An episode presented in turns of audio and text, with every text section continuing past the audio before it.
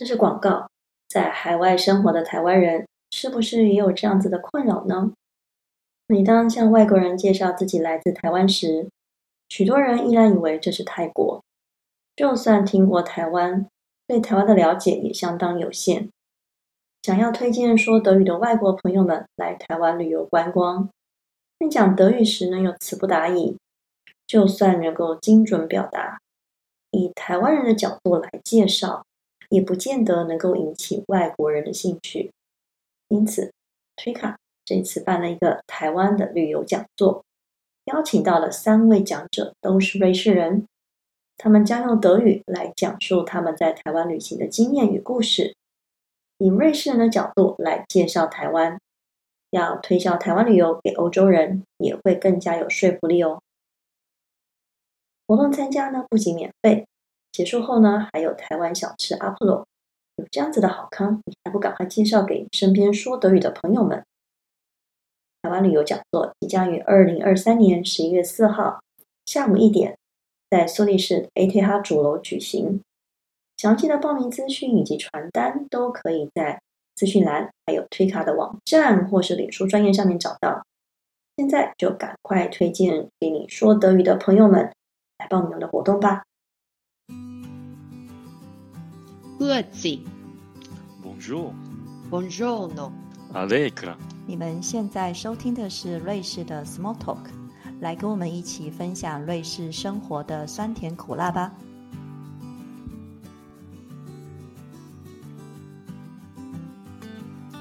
大家好，我是舒婷，我是 Sophie，我是 Debbie。我们主持人们放假去重播了一集过去的 Podcast。出外找灵感，到底是找到哪里去了？这一集我们的主持人 Debbie 来跟大家交一下出差报告，跟我们分享他的寻找灵感之旅。他到底去了哪里呢？去了一个在二零一九年才开放观光的神秘国家——沙地阿拉伯。大部分的人，包括我在内，对这个披着神秘面纱的国家了解并不多。觉得就是回教的大本营，回教徒一生都要想办法去一次。那 Debbie 去了沙地阿拉伯，到底看了什么，体验了什么？那我们就马上请他来跟我们分享一下。哎，你们没有去过这个国家，对不对？我没有，你们两个都没有去过吗？那你们 听过这个国家吗？有啊，沙地阿拉伯就对女性很不友善了，马上一开始低调。很多黄金，很多钱哦哦，很多石油。哦，对，很有钱的国家，没错，就是金光闪闪的。但我很喜欢的呃回教国家，比如说我跟罗曼都蛮喜欢去回教国家。我们去过的一些国家，我昨天还认真想了一下，我去过哪些国家，像是叙利亚、伊朗、埃及、突尼西亚，然后欧曼、呃阿布达比这些，就是回教国家或者阿拉伯国家都算吧。呃，马来西亚也算是啊，所以我们还蛮喜欢去回教国家，是因为我们对他们的文化非常的感兴趣。你不觉得回教女人都包的紧紧的，你就想看她面纱下面是什么样的情况？真的，我那时候是真的觉得是我很想看。然后那我们说，我记得我有一年我去伊朗的时候，我们真的。呃，因为男生跟女生其实是分开，然后我就在公寓里面就问问女生：“哎，你看你们的那个 面纱下面，你们穿那个衣服到底是穿什么？”我真的就很认真在问他们，他们就真的偷偷的给我看了一下，就是一般的衣服啊。所以我那时候就是觉得回教国家的女人怎么这么的特别呢？我就很更想要去了解这些人，还有他们的国家的一些文化跟故事。那这次会去沙特阿拉伯，其实是今年发生的事情嘛。然后之前他们是二零一九年就开放了，我们那个时候想了非常的久，想要赶快去，结果又刚好遇到了 COVID，然后就停了很好多年。所以我们一直到今年二月，我们才决定好，我们一定要去，因为觉得再不去的话，大家可能都会去，它会变得越来越贵了。所以我们才这次才在今今年决定上，那我们就去了。然后我去了之后才发现，嗯，这个真的就是一个。以一个字来形容的话，就是一个土豪国家，非常有钱，真的。对，然后就是一个很跟我之前去过那些回教国家或者阿拉伯国家是完全不一样的感觉。它很神秘，很多人不认识。但是你当你去了之后，发现就是一个钱多，然后土豪多，王子多。这个国家不是黑就是白的，感觉，因为衣服男人穿白衣服，女人穿黑衣服。欸其实刚刚 David 他提到一点，就是在就是想知道说，到底回教女人她们她们衣服下到底是怎样？那其实我去之前去回教国家的时候，也注意到一个很特别的事情，就是我们可能平常不会想到，因为他们在中东国家，他们男生也都是穿袍子嘛，对，都是穿那种罩袍，然后所以他们小便斗都没有人用。哎，那他这是个好问题，他们怎么上厕？就坐在马桶上吗？嗯，就是有自己的空间，然后要锁起来的那个马桶，然后可能他们在那边会脱掉吧，但是他们就是不能像我们穿着比较正大光明的那种小便桶那边尿，对不对？对那对，他们有小便斗吗？就是在机场有，哦，给外国人。然后所以我就很讶异，说因为一般会排队的厕所都是女厕所，可是他们的厕所真的都蛮干净的，我发现，因为他们真的蛮多外籍劳工在帮他们工作的。沙特阿拉伯在沙地阿拉伯对，吗沙特阿拉伯其实跟其他回教国家，呃，我说，比如说像是欧曼，就是石油比较多那些国家相比，嗯他们真的非常多的外籍劳工，他们的比例占的很高。因为沙特阿拉伯人至少有百分之七十是公务员，就你一出生啊，国家就会给你钱的那种，你也不太需要工作，你只要去挂个名额就行了，然后你就有钱拿了。有一点题外话，我还蛮好奇的，就是说现在电车越来越多，石油的地位会越来越降低，可能跟以前不一样。我不知道这个对他们以后会有什么影响、欸？这也是因为这个原因，所以他们才决定开放观光啊。因为他们有一个王子曾经在国外受过教育嘛。萨尔曼王储嘛，嗯，对，我已经不太记得他那个名字，因为你知道阿拉伯的名字都很难读。我我之前去的时候读一些他们的资料啦，然后就看一下啊，原来是因为他的关系，所以他们他决定说开放观光，因为观光钱很好赚呐、那你石油总有一天会用完的，所以他开放观光之后发现，诶，那其实大家就会来，然后你就会来消费，就会来买东西，然后他也因为这样，就是想要改变大家对沙特阿拉伯的刻板印象，觉得我们对女人都不好啊，然后没有什么自由啊，所以 对刻板印象。所以他们也给女人更多的自由。像以前五六年前是女人是不可以自己开车的，你不能去学开车，不能自己开车上路。然后你出门你是需要有应该说父兄吗？叫监护人，就是可能你的哥哥、爸爸那些监护人陪你出去。老公，对你不能一个人自己出去。大家对沙特阿拉伯的印象就非常的不好，觉得你不重视女权，然后你对女人不好，那大家当然不会想来旅游啊。所以你一旦开放观光好，它等于是这些部分也要开放。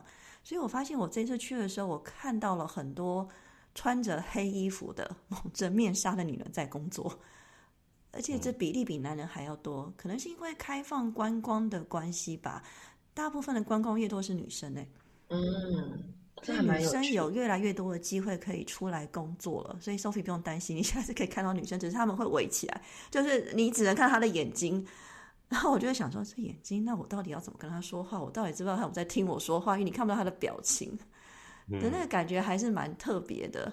这跟其他回教国家不不太一样，回教国家好像没有这么的严格。因为其实他们的女回教的女生的衣的衣服有很多种，对，但是就是造的那么彻底的，然后像我每次看到都会想到那个很老的一部电影《第五元素》的那个哦歌手，他刚出场的时候，第一，然后他就是全部都住照，嗯对，就只露出眼睛，嗯每次我都会想到那个。哎，David，你刚刚有提到说，你你觉得沙特阿拉伯跟其他回回教的国家不太一样，你刚刚也举了一个例子，就比如说女生女性的穿着嘛。那你觉得还有什么地方是跟你去过的回教国家是不太一样的地方？其实一进到机场，然后一直到那个机场那个 gate 那里，我就已经一开始有点文化冲击了，因为我第一次看到这么多的朝圣者出现在我的面前。因为如果在其他国家转机，比如说土耳其、伊斯坦堡，你可能会看到一些就是朝圣者是真的是穿着白色的衣服，而且他们的朝圣者是用白色浴巾把你的上半身跟下半身围起来的那种。好，你只可能会看到一些，没有到很多。可是我那时候在我是在布达佩斯转机的。哇，那一整辆飞机 全部都是朝圣者，就只有我跟罗曼罗就是例外。我们两个观光客想说，哎，我们现在在干嘛？为什么他们都用就是你认知有黑色跟白色两种颜色，男生都是用浴巾哦，真的就是浴巾，你加那种白色浴巾，上半身包一下，下半身再包一下，我就很怕它会掉下来。把它当白袍穿就对了，是吗？是这个意思吗？对，哦可是朝圣者他们就是这样子穿的，那跟一般那种白袍又不一样。他真的你就看，就是你家那种真的是浴巾啊，很便宜的那种感觉，然后穿了拖鞋，因为他们觉得要穿这样才是代表他们很，你要说呃很纯洁 holy 嘛，纯洁那种感觉。嗯。然后女生就是全黑，然后就啊眼睛这样只露出眼睛，嗯，然后那那架飞机啊、我真的一上飞机我都会快搞疯了，因为我的位置就被占走了。因为你会发现，他们就是男生跟女生是一起，就可能他的太太或者他的姐妹一起，然后他们一定要坐在一起。嗯，我想说啊，我飞机不是都已经画好位置了吗？是我的位置啊，为什么你要坐在这里？然后女生都不说话，都是男生跟我说话，说啊，你你去坐他的位置。结果去找了别人的位置，哎，那位置也被占走了。反正我找了好几 round 都没有位置，我就直接问空姐说：“请问我到底现在要坐哪里？”然后空姐已经已经快要被那些到处乱换位置的人搞疯了，因为他们真的有一种很应该很强的一种家庭意识，就是一家人就是要坐在一起，他管你你的位置是在哪里，嗯然后就然后空姐说啊随便了，你位置随便坐了，结果人家家人坐在一起，你跟罗马诺没坐在一起，对？没有啊，我跟罗马龙也分开，因为他的位置还好，因为他的位置在中间，但是我的位置是在旁边，所以就马上被他卡位卡好了。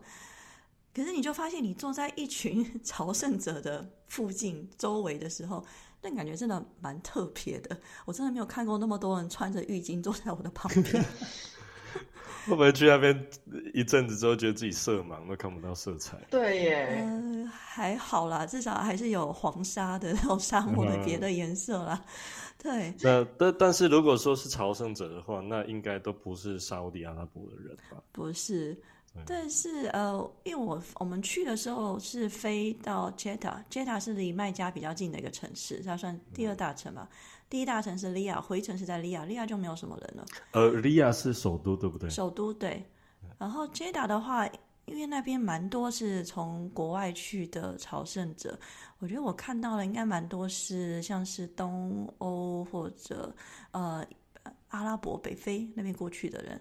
那也有一些是印尼和马来西亚，那就是后来才在街道时候看到的穆斯林观光客在那里是挺多的。那我们像我们这种欧洲的观光客或者亚洲的观光客，我真的很少看到哎、其实沙地阿拉伯他们刚开放观光签证是最近几年的事情。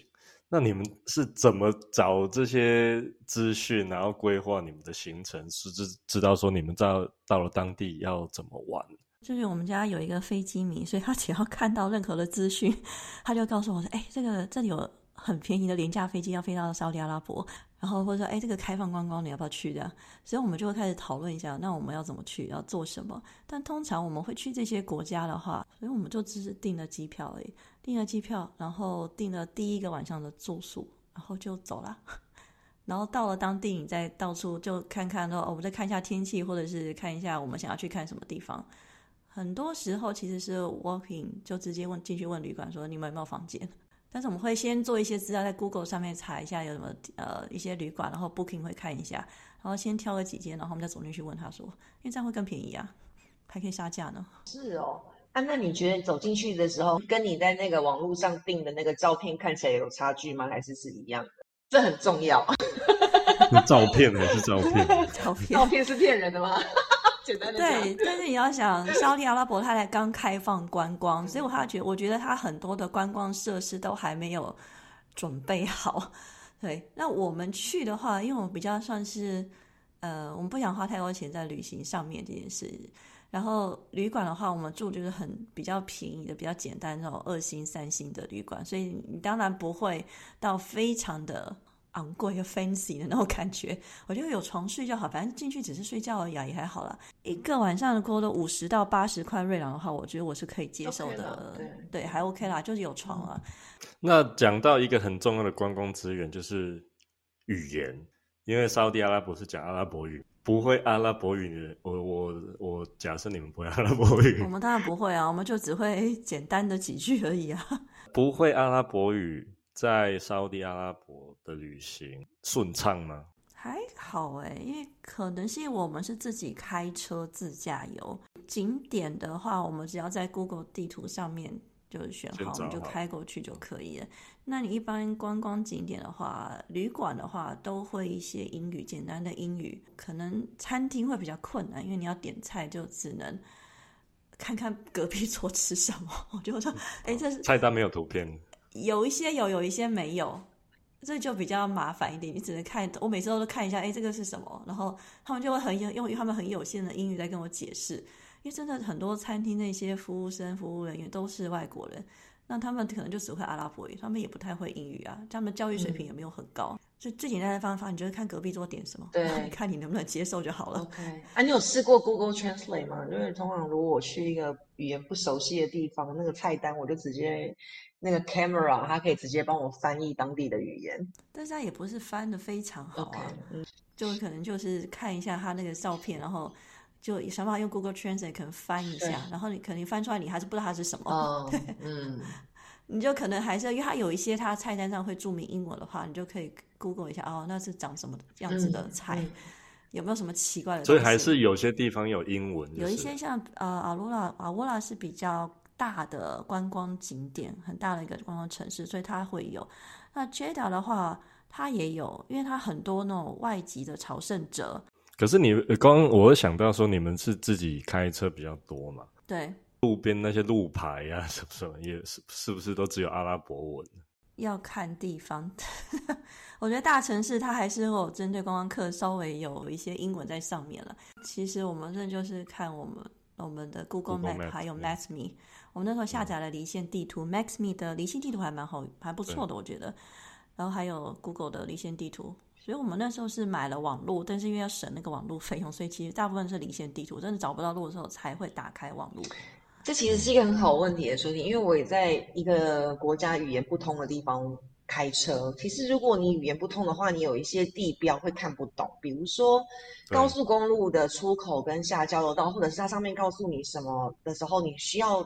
有一点知识，就是要学语言的知识，要告诉你说你要怎么做。如果你都看不懂，施工改道，对呀。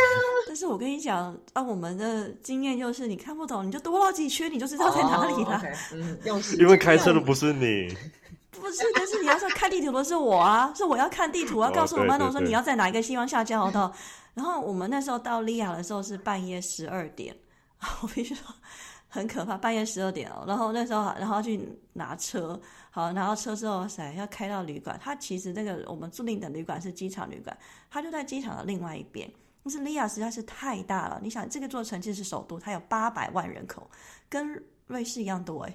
然后我们光是要走出去，从那个就开出去，你要从那个租车的停车场再开出去，我们真的是绕了三次，我才找到正确交道，因为你他们开的都非常快。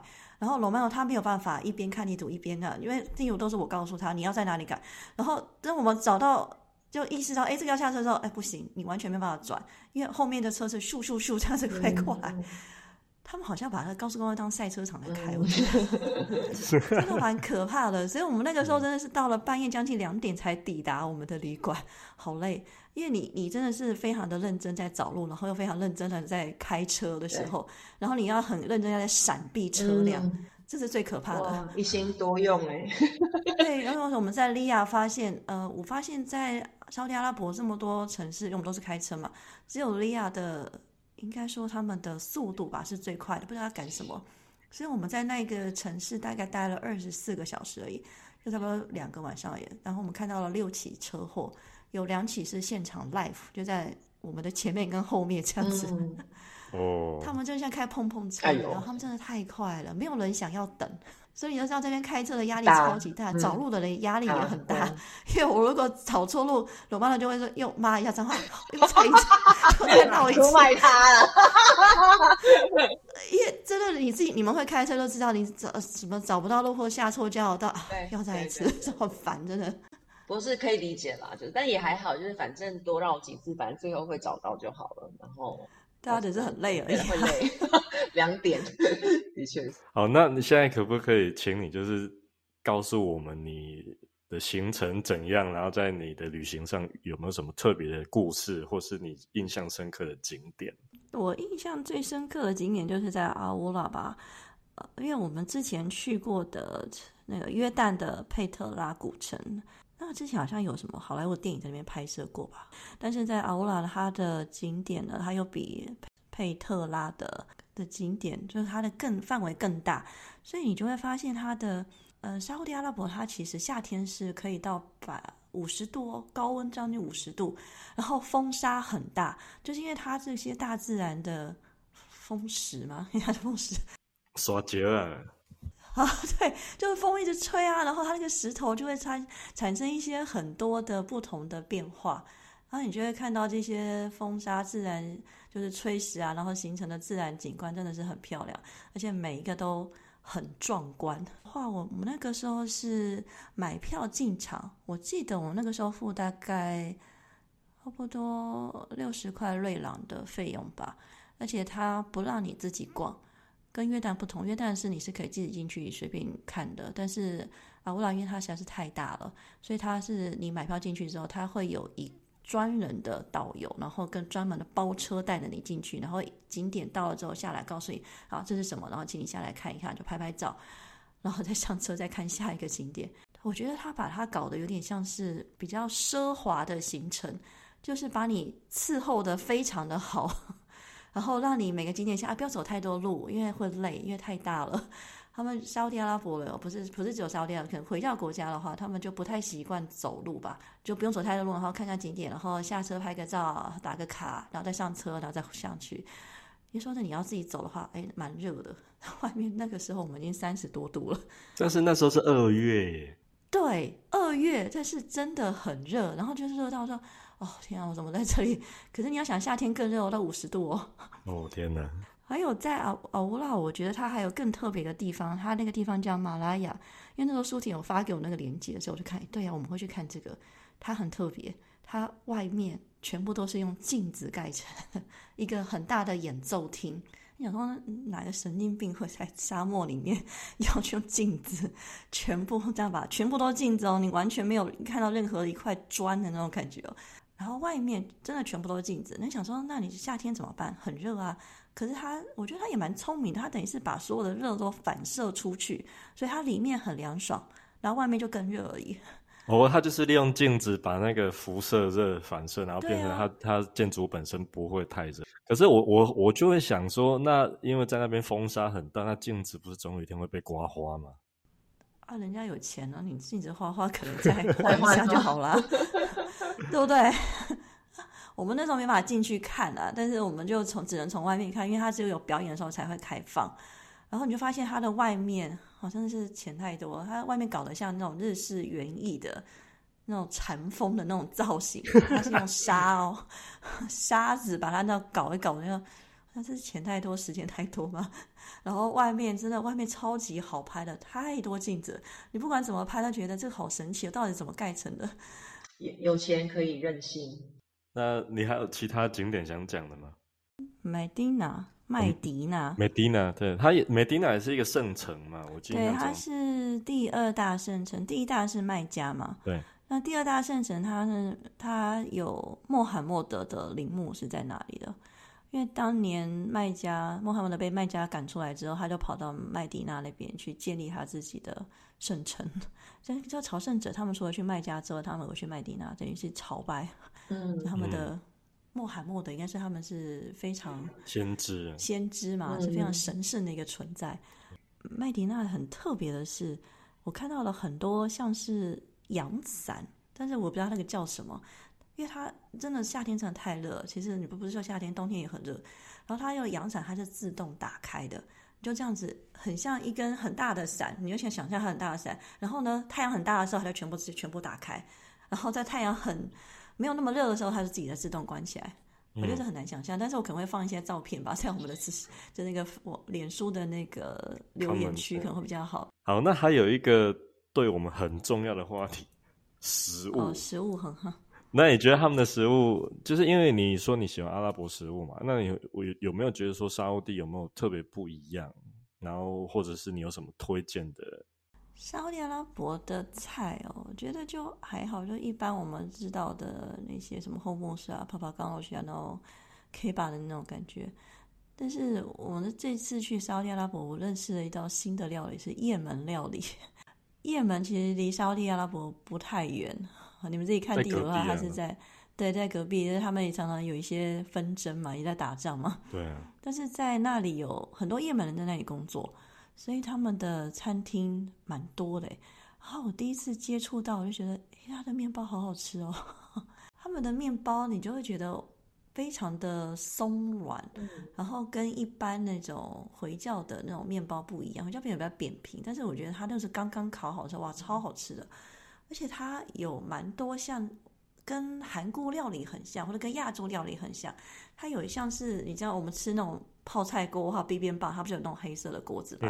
也门料理也有，而且它是用大火在烹煮的。每一间也门料理的餐厅啊，进去都好吵，因为它真的是用超级大火，然后抽烟机开到最强，你就发现你的耳朵是轰隆轰隆轰隆轰隆，突然关掉的时候，哎，好安静哦，然后开始轰隆轰隆轰，非常的吵。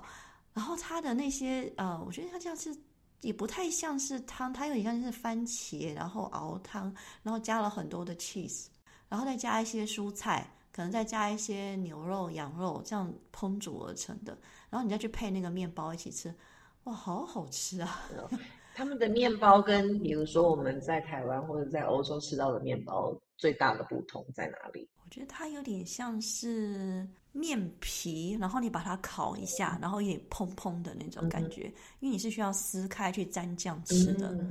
它其实会跟印度的那种面包，可能台湾对印度料理的那个面包会比较比较有概念吧。然后餐厅呢，它其实会分单身的男性的 single room，还有家庭或者是只有女性的 family room。所以大部分时间你是关在一个小房间，你根本不知道你在吃什么，其他人你也看不到。但是在夜门餐厅呢，你是可以偷偷的看到其他人在做什么、吃什么。所以我才这么喜欢夜门餐厅。还有白天其实非常热，所以白天你看不到什么人。他们的出来的游荡时间是晚上五点之后，因为太热就没有这么热了，然后再出来游荡呢。然后每个人就是这种西家带眷，然后穿的你知道很漂亮。然后就会拿比较贵一些的包包。哎，等下穿的很漂亮的，他们都男的不都穿白的，女的都穿黑的，哪里漂亮？不都一样吗？哎，可是那个黑色也是有分材质的，你想你是丝的、真丝的，然后还有镶钻的，还是什么 bling bling 的那种啊？因为我后来有有一次，我们就在那个我忘了我在哪里，反正我就在路边，我们就在看着那些人走来走去，想说你不是黑就是白的，然后我就突然问龙妈妈说。哎，你说你如果我跟 Sophie 约在这里碰面，那 Sophie 这样穿的全出来，怎么认出来？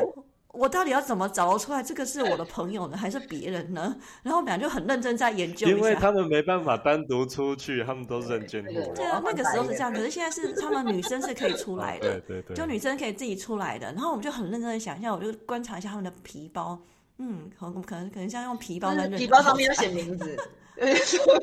皮包上面有 logo 啊，皮包上面有 logo，把我的名字放在上面，大家知道是我。就说：“哎呦，我说 David，我今天背了一个是背你的包哦，然 后我穿的什么爱马仕的鞋哦，你要去你要找到我。对啊，不然到底要怎么认人呢？因为你也不可能去问他说：哎，你是怎么找女朋友？因为每个人都包得紧紧的，只露出眼睛的时候。”你就会发现，这是人人跟人之间是有距离感的。嗯，你没有办法，就像我们以前是在可能在伊朗或者是在叙利亚或者埃及其他地方，你可以跟人家聊天，你可以问他怎么样，因为他们至少他们只有包住头部而已嘛，你看到脸部表情的。可是奥地阿拉伯，我真的觉得好有距离感哦。而且我觉得可能因为女生大部分都是在家里，他们的家庭观念还是蛮重的。因为女生很多都是在家里的，也很少出来，就最近这几年才开始开放嘛。然后我就发现那边的女人，呃，蛮多就是身体不太好的，可能是缺乏运动吧。就可能你就会发现，哎，这个可能才五十多岁的话，她已经在坐轮椅了，或者是拿拐杖了，因为他们吃的太好了。没有运动，饮食习惯，饮食习惯可能就是每天都是大鱼大肉，因为沙漠也没有什么蔬菜是真的啊，肉比较多是，然后也没有什么运动，你也没有办法去健身房运动啊。他们也是最近这几年才开放有一些呃健身房啊，然后电影院、shopping mall 这些东西，以前都没有啊。那还有一个就是你一直讲说他这个国家很有钱，那以我们这种外国人去看他们的物价。到底是怎样？就是比方说住宿，你刚刚提过一个晚上二三星级，大概是五十到八十瑞士法郎。那吃的呢？还有其他东西，交通物价怎样？吃的话，因为我们去的就是比较便宜的那种小饭馆的那种感觉，就是那种你不会很贵，因为我们不会去什么大餐厅、很贵的餐厅。然后我吃的话，我那时候大概看了一下，大概晚餐是四十少的话，大概十块瑞郎，三百三十块台币。一个人还是两个人？两个人，两个人，两个人哦其实不贵。就你可以点两个，我们其实不会点到两个主菜，因为我觉得它分量真的太多了。我其实超级爱吃他的面包，他只要面包让我像每餐吃面包蘸酱，我都可以吃很多。所以我们大家都会点一个主菜，然后一个前菜，然后再加上两杯饮料。饮料可能就是果汁啊，或者是他们的非酒精的其他饮料。他们还是有很多没有什么钱的比较穷的外籍劳工啊，所以他我们就是去那些餐厅吃饭。那我觉得就够了，因为也很好吃啊。因为我们有一次去了一间很高级的餐厅。但是我们没有吃饭，只是喝饮料而已。喝饮料那一杯饮料的物价有点吓到，一杯饮料没有酒精的 ginger beer 竟然就要十块瑞郎啊！好啦，人家的 view 很漂亮，你就想说你等于是花钱买那个 view，然后喝了一杯没有酒精的饮料，然后在大太阳下面晒了半个小时。可能也是因为在那种既不拉屎娘不生的地方，你必须要把资源运到那个地方，所以那个饮料冰箱。的成本才会那么高吧？哎，但是大家要去的话，其实最近要赶快去了，因为我觉得十年后它会变成非常观光的景点。还有这个国家一个特点就是王子非常多哦。哎，王子很多都是同一个爸爸吗？哎，因为你想，他的第一代的国王他就娶了二十二个老婆，这二十二个老婆有些可能政治联姻啊，我觉得不没有真爱的。二十个老婆，然后又生了一堆孩子，但王子。然后王子可能又再生了其他的小孩，所以他们有将近呃，他们应该有四千多位王子，应该是全世界王子最多的国家吧？四千人已经可以是一间中型、中大型的大公司了，比我公司还大哎。是啊，所以就像他们都派去不同的呃国家机构工作啊，所以百分之七十是公务员，还是这个原因啊。你说不是只有王子，还有其他的那些一般老百姓，你只要有沙特阿拉伯的国籍的话，政府就不会让你饿死。所以听起来，其实他们的价值观跟我们，尤其跟 Sophie 差的非常多，太多了。就 是那时候，那时候我的先生在毕业之后，本来有几个工作机会，其中一个地方就是沙地阿拉伯。因为本来我也对他这个国家的了解不是很多，后来我稍微做一下功课之后，我就知道，哦，no no no，我绝对不会去，尤其那是差不多二十年前的事情，所以那是不可能去的地方，对我来讲，因为那个行动。太受限了，但是今天听 David 说，就是现在开始比较开放了，然后你今天也分享了一些建筑啊、食物啊，对我来说，我觉得我会很好奇，我也可能会把它加入我的清单，可是可能不太很前面，可能就是你知道吗？会好奇想去看看，比如说你刚刚提到说，他的衣服的颜色主要就是男生是白，女生是黑，然后包的紧紧的，尤其是女生。那但是他们建筑物就像你刚刚讲的清真寺，因为很漂亮，所以他们是一个有很多色彩的建筑，但是颜色相对单调的衣衣着，所以我觉得那是一个非常有趣的，我会想了解更多。对，但是如果喜欢喝酒的人不建议去，因为真的没有酒可以喝。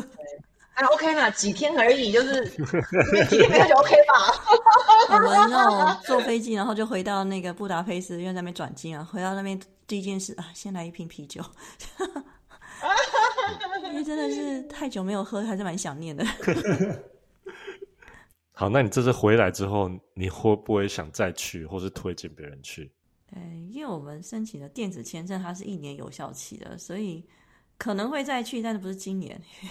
那就过期了，那就在下次再申请就好了。那你推荐吗？推荐别人去吗？嗯，你们会想去吗？我其实会，因为我跟你一样，我对回教国家还有他们的食物其实都蛮好奇的。但是就是因为我太不了解这个国家，然后不知道这个景这个国家有什么景点，然后会不会让我想去？其实可以去，因为回教国家还是蛮安全的。对，因为他们可兰经嘛，我觉得应该比你去巴西安全多。那我们今天听了 David 的分享，不知道大家对沙地阿拉伯有没有更多的了解呢？是不是也有兴趣想去亲自看看呢？不过希望 Debbie 也可以常常常出去玩，回来跟我们分享特殊的见闻哦。如果你喜欢我们的节目，欢迎推荐给你的朋友们，还有按订阅和分享哦。今天的节目就到这里了，谢谢大家的收听，我们下一集见，拜拜，拜拜，拜拜。